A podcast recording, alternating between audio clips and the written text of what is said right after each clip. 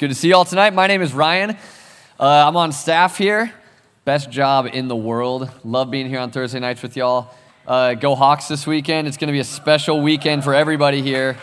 Can't wait. We're going to get that started tonight. Uh, we are going through a series that is very creatively titled, right? If you look behind me, you will see a screen that just says Jesus on it, okay? We are going through a very simple series with a very lofty goal that we would fall more in love with Jesus right? Like that when you have a friend who you were just kind of obsessed with and they're awesome and you hang out with them a lot and they've changed your life and they say a lot of things that you start, you really want people to meet them, don't you?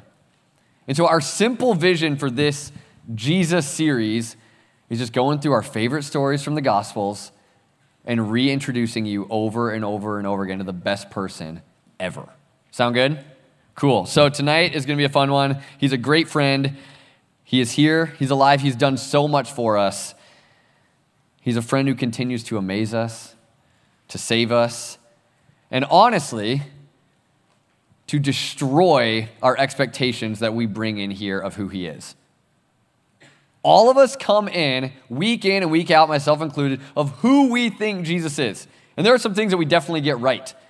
But what happens a lot in my life and why I need to open the Bible every single day and sit under preaching of the Bible every single week is because I need Jesus painted right in front of me over and over again.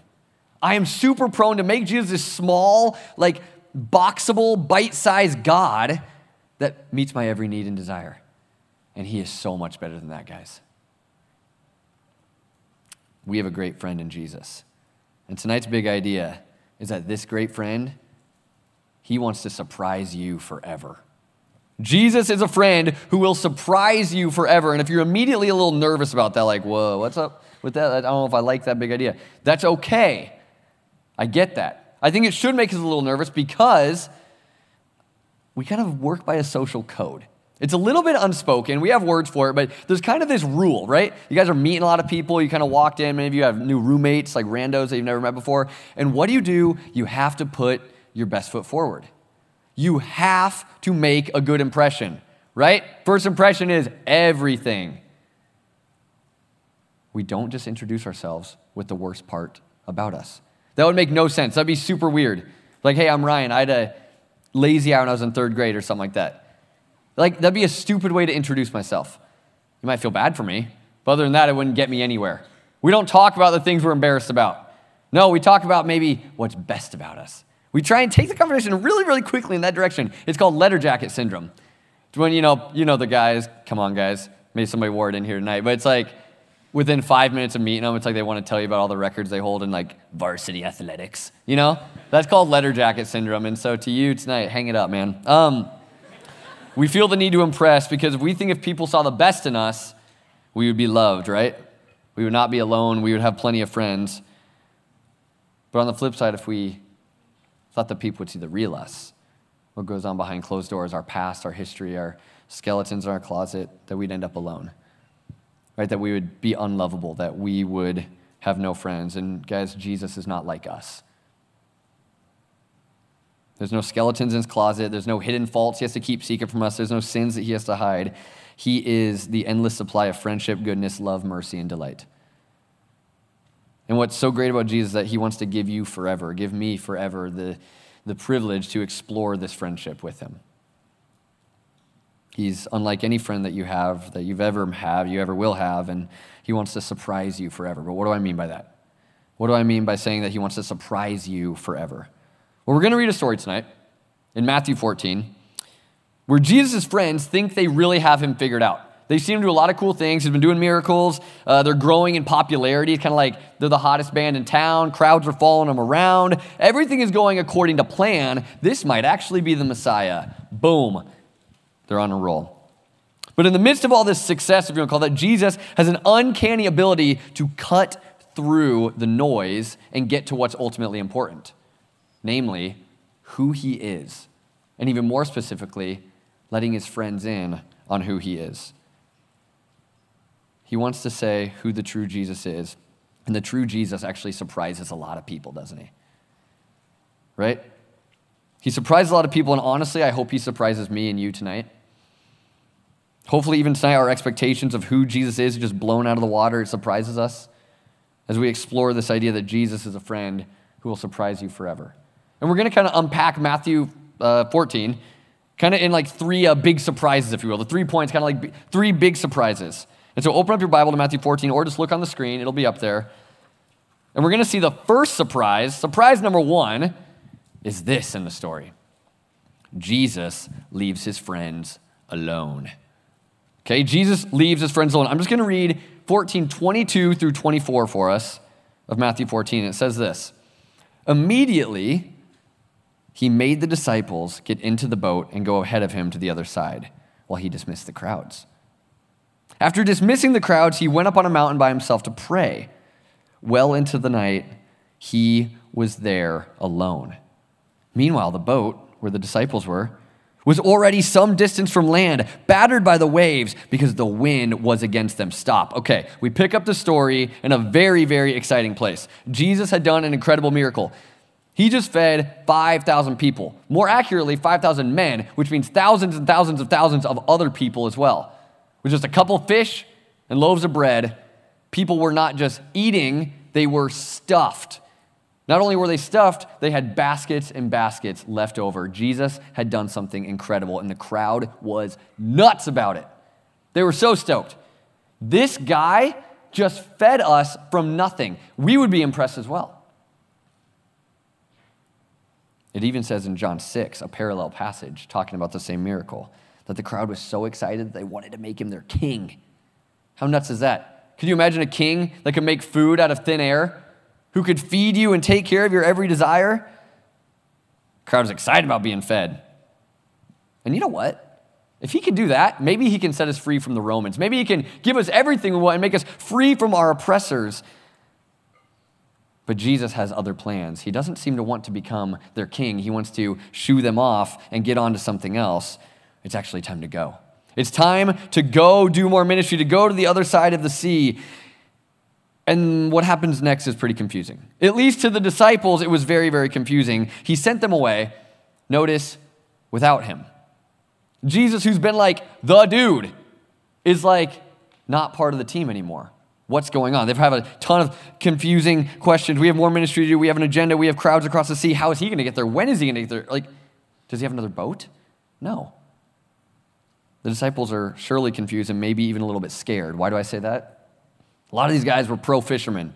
They made their living catching fish. They know the sea very, very well, and they know when a storm is coming in. They can see the clouds. They can feel it in the air that the wind might be picking up, even as they're bickering about themselves as to what is going on. And they're probably even remembering last time we went out in a storm, Jesus was with us and he calmed it. He just said to stop, and like the storm just stopped. But now he's not with us. And that's a little bit freaky. They see their friend and their teacher push them off as he goes on a hike by himself in the night. This is a terrible feeling when your friends just bail on you, right? Like, the, especially the unexpected when you went and they bail, it's the worst. I literally still have a vendetta against this kid on my middle school basketball team. I haven't talked to him since then, but maybe I should forgive him because he was the only good player on our team. He was huge. Okay? The rest of the team was about five foot nothing, 90 pounds soaking wet, i.e., they all looked like me. Okay? This kid, he will go unnamed, but we called him man child back then. He hit puberty when he was in like third grade. Okay? He was a full grown man who could dunk it in middle school, and we were nothing without him. And I still remember this game, playing a team called the Trojans. Don't know why I remember it, but I remember having to get down and dirty in the post against these six foot middle schoolers who absolutely destroyed us. And I remember all we could think about was where the heck is the man child? Family reunion, don't care. Family emergency, don't care. Does he not care about what's happening to us? We felt abandoned. And I'm sure the disciples feel something similar because it appears, at least, that's what Jesus is kind of doing to them, right? Like, go on and do this ministry without me? May sound surprising, but to them, but maybe it doesn't sound as surprising to you. I mean, honestly, it doesn't surprise some of us at all. Like Jesus leaving people alone. Yeah, that's not a surprise. I feel alone. I feel distant from Jesus. The fact that he would even call us his friend is like a foreign idea to me and doesn't make any sense. Let me ask tonight, guys, are you shocked by Jesus' silence in your life? Are you like surprised at how distant Jesus feels from your own heart? Does this story just sound so much like yours right now? All right, what, what is he up to? Okay, let, us look at this. Look at verse 23. We read it. It says that Jesus went up on the mountain to do something. It says that he went up to pray. And also says that he was there alone. And I love that. That's some good irony. We know the Son of God going up to pray on a mountain is not alone, but he is with his heavenly Father for sure. But what do you think he was praying about? Have you ever asked those questions? Have you ever thought about that? Like, is he just needing some rest and relaxation? Kind of recharge to be like a one man catering service for like 10,000 plus people? Probably a little bit. That's got to be exhausting. But what we do know, for absolute certain, guys, Hebrews 7:25 says that this Jesus always lives to do something. This Jesus always lives to intercede for his own. That is a fancy way of saying Jesus loves to always be praying for those he loves. Jesus knew he had something in store for his friends that night, something very hard, and they needed spiritual strength. They needed his prayer because if they made it through tonight, they would see something amazing, guys. And maybe, just maybe, their lives would be changed forever. What is it? Surprise number one was that Jesus left him alone. But the kind of building suspense, uh, surprise number two, you've heard this before Jesus walks on water. I'm going to read a more chunk of the text. Verse 24 again through 32. This is an amazing story, guys.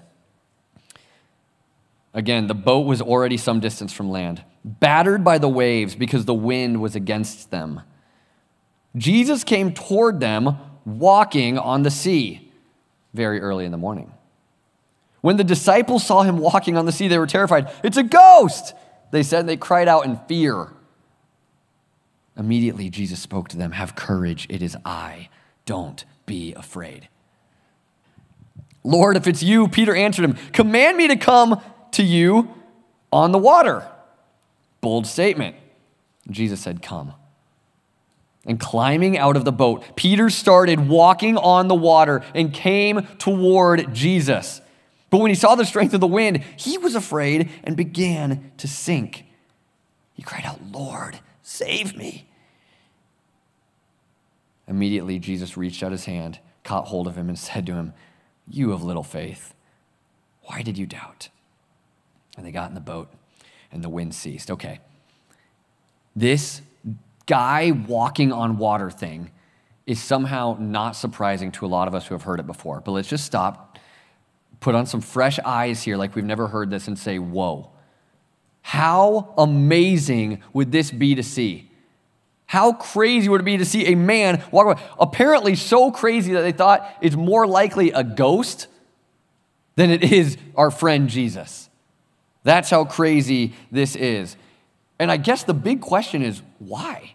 Like, is he showing off? Like, have you ever wondered why Jesus does some of the miracles he does? Like, why in the world did he just, just to be cool? I, I don't think so we notice a couple things here that we can't miss, okay? It's a really interesting chunk of text. And the first thing we saw is that the fear of the disciples, right? Like these burly fishermen, manly men, are crying, just soaking wet from their own tears.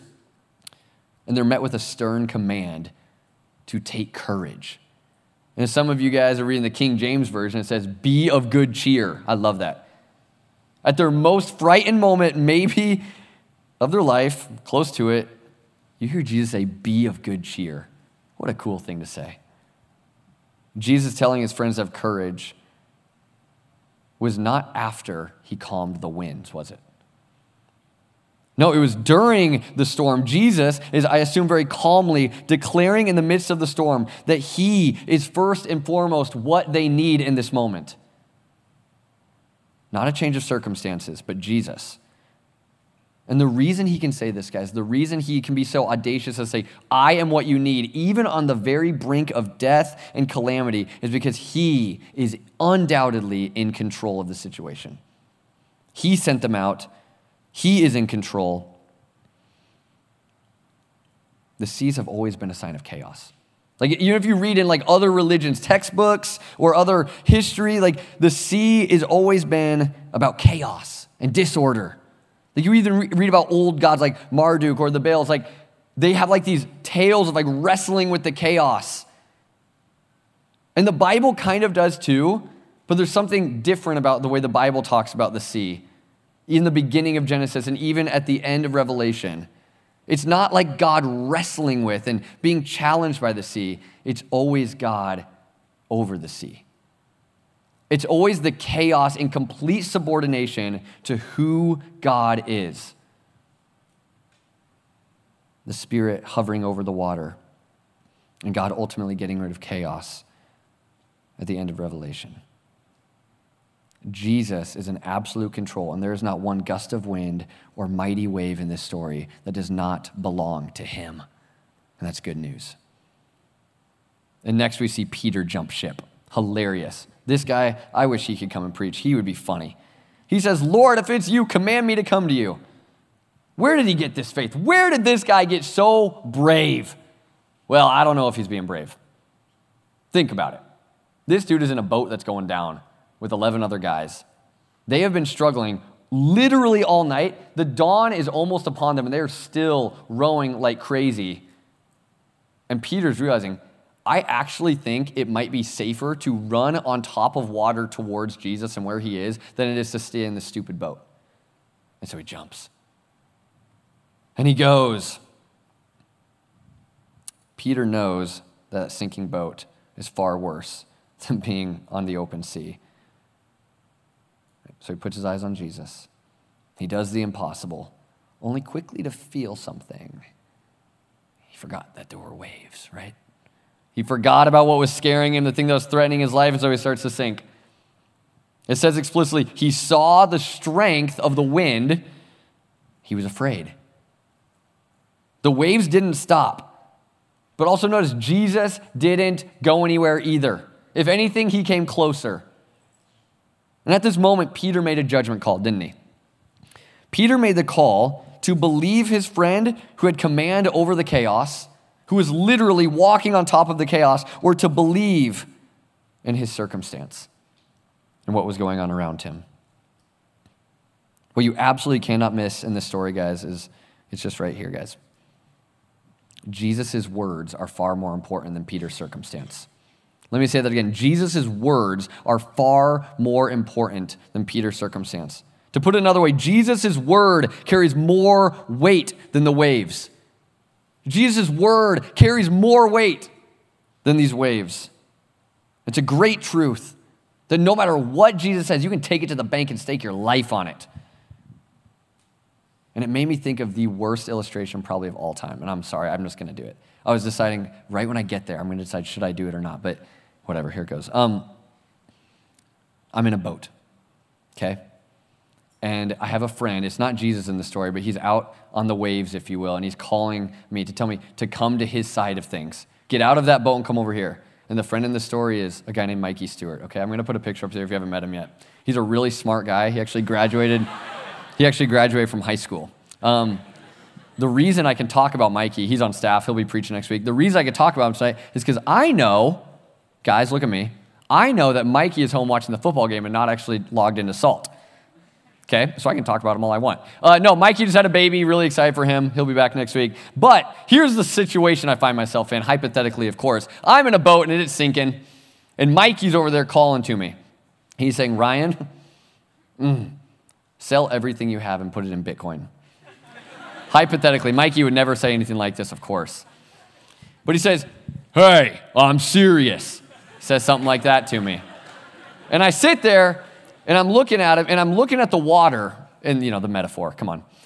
And it's the stocks. It's like the stuff you're seeing on the computers and the TVs and all that. And let's just say hypothetically, Bitcoin is down hard. And so Mikey, I don't know, it doesn't look too stable, goes, hey, it's on sale.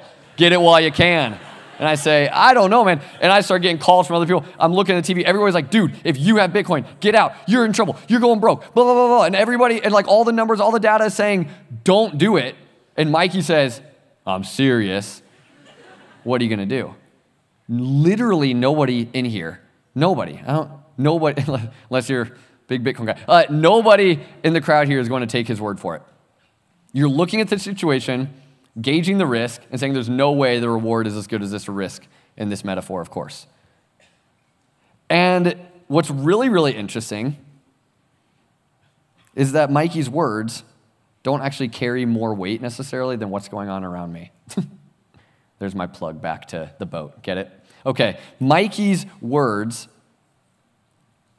do not carry as much weight as the numbers that I'm reading on the charts. He can't just say something and make it happen. I don't believe him. But with Jesus, doesn't matter how real the waves are, the wind, the chaos, it doesn't matter how real it is. His word is greater because he is greater. And when he beckons you to take courage, come to me, the only safe place in the universe is right next to him. Peter believed the roaring of the wind over the whisper of his God, and he begins to sink. And with just a cry of help, of desperation, finally, Lord, save me, outstretched hand of Jesus saves his life, and all is calm. Why did you doubt? That's Jesus' cutting question to the soul. You can always trust me, and this is faith. To fix your gaze on him, guys. To fix your gaze on him, it is your salvation. To believe what he says is your eternal life. And Salt Company, I think a lot of us, you know, a lot of us are in a new stage of life, but I think a lot of us, just even in our faith, are ready to take a next step. I think we're right on the brink of like stepping out, whatever it is, and like taking that next step. But realize what you see here that faith takes action. Action that might absolutely be terrifying. But also don't miss that doubt has action as well. Sinking. Tonight, guys, it's not a matter of choosing to have faith or not. But your faith is either in the boat or it's with Jesus. You will put your faith in something. You do have your faith in something. You can either believe in him or believe in the waves. And Jesus is surprising us with his authority, but maybe even more than that, surprising us by calling us to himself. Which leads us to our final surprise of the night, guys. Surprise number three that Jesus leads his friends to worship.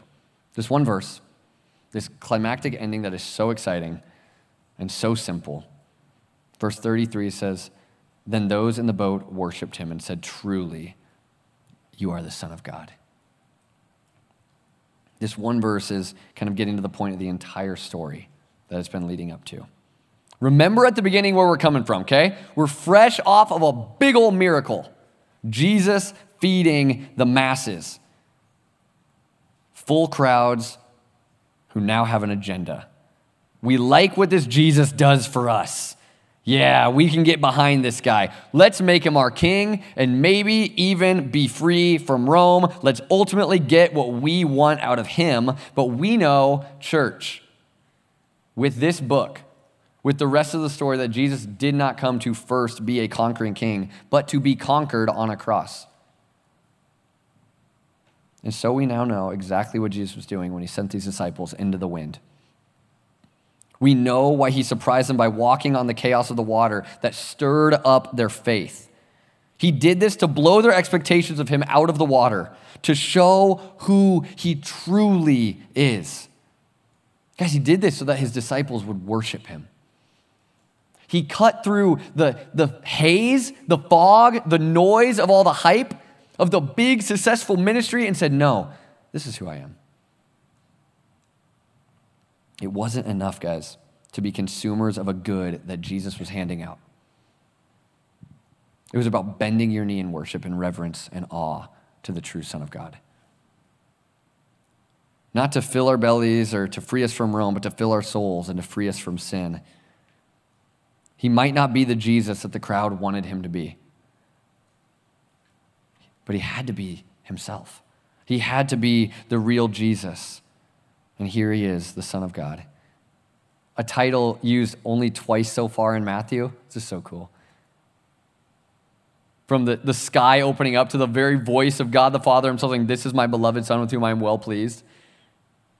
God saying it, to then in the wilderness, in the desert, of being tempted by Satan, the devil, almost mocking him with the term, if you are really the Son of God, to now finding its way into human mouths and the souls of mankind. This is truly the Son of God. And for his disciples, guys, it took great fear. It took walking on water and a gentle saving hand to bring them to true worship. But tonight, we don't only get the God man safely on top of the chaos, do we? Tonight, we see Jesus who is plunged directly into the chaos and soaked in blood, beckoning us, pleading with us, come. Not out of a boat to join him on the waters, but out of a tomb to join with him in eternal life. I'm afraid, guys. I'm so afraid. But what an opportunity in the midst of my fear that so many of us don't actually know who the true Jesus is. We love what he does for us, that's for sure. But really, we don't love him. We take inventory of our life, we look up and down, and we do not worship Jesus with our lives. And for that, guys, the remedy is so simple. And it is so rich and it is so life giving to bend your knees, raise your hand, and lift your voice. Confess that He is Lord above all, even the waves that have thrown you into Him tonight. So, as Spurgeon, we can say, I have learned to bless, to kiss the wave that throws me against the rock of ages, who is Jesus Christ on the cross, because He is good. Walk with Him, listen to His voice, obey, and never stop oh, never stop Salt Company being surprised by how madly in love he is with you, how proud he is of you. I want to end with the story here. Um, man, one of my greatest fears in life is this. Not like actually like public speaking or anything, but this idea, preaching to the masses, hundreds of people. It's kind of comfortable, it's kind of fun. But what actually gives me fear about this is that I would become the type of person with a microphone or the type of person with maybe a big connection group who misses the trees for the forest. Have you ever heard that before? The idea of missing the person who's right in front of you because of the crowds around you.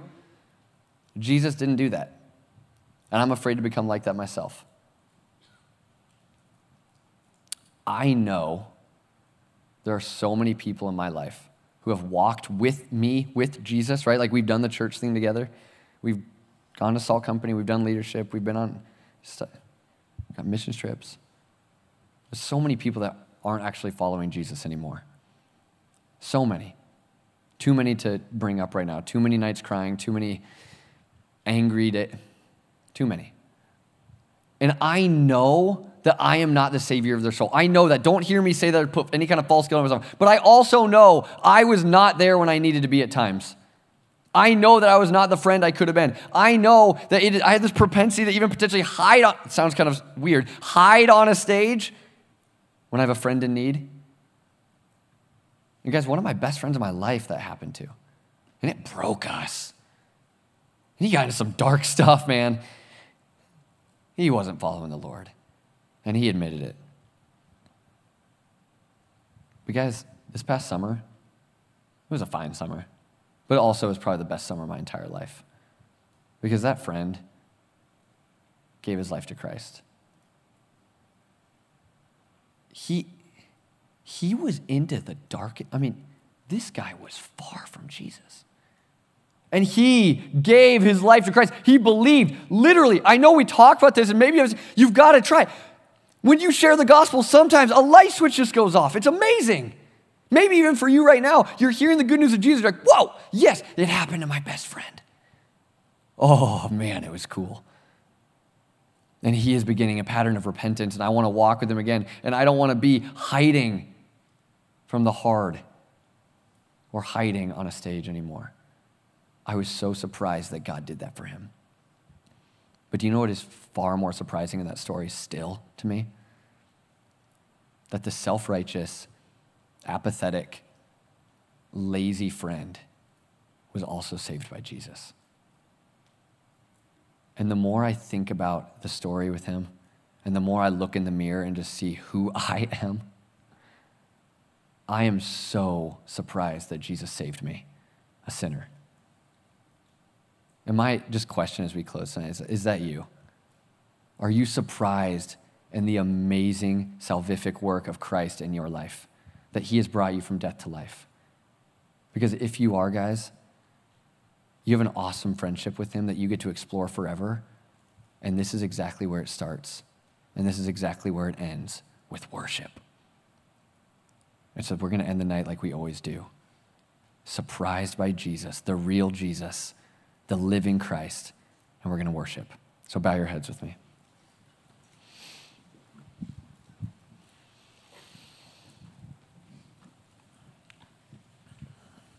Lord, thank you so much.